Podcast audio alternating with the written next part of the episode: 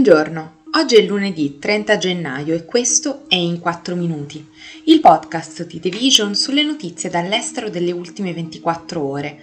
Parleremo dell'inverno in Afghanistan che è tra i più freddi degli ultimi 10 anni e delle nuove esercitazioni degli Stati Uniti e Israele.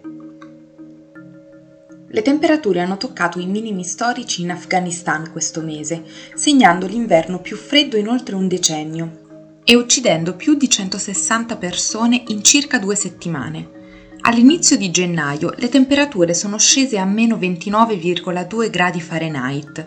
Delle 162 persone morte a causa del freddo dal 10 gennaio, più della metà sono decedute nell'ultima settimana, secondo quanto dichiarato da Shafiullah Rahim, portavoce del Ministero per la gestione dei disastri. Gli afghani sono morti per ipotermia, avvelenamento da monossido di carbonio e fughe di gas, a causa della diffusa mancanza di sistemi di riscaldamento.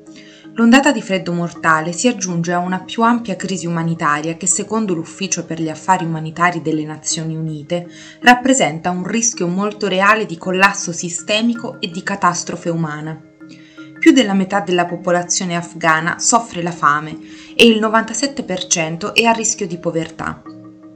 L'Ufficio delle Nazioni Unite per il coordinamento degli affari umanitari in Afghanistan ha dichiarato su Twitter che sono state raggiunte più di 565.700 persone, più della metà di quelle che avevano come obiettivo.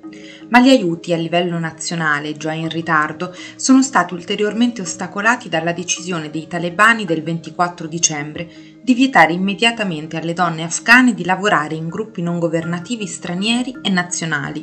Questo include le molte organizzazioni non profit che lavorano nel paese. Migliaia di militari americani e israeliani hanno lavorato insieme questa settimana per un'esercitazione congiunta con l'obiettivo di inviare un messaggio ad avversari come l'Iran, cioè un messaggio per cui gli Stati Uniti non stanno voltando le spalle al Medio Oriente, anche se si stanno concentrando sulla guerra in Ucraina. I due paesi, tuttavia, hanno spiegato ufficialmente che nessuna esercitazione è stata organizzata con un focus esplicito sull'Iran. Dopo quattro giorni di esercitazioni militari che si sono estese dal Mar Mediterraneo fino allo spazio, gli Stati Uniti e Israele hanno sparato più di 180.000 libbre di munizioni vive nella più grande esercitazione congiunta mai effettuata dai due alleati.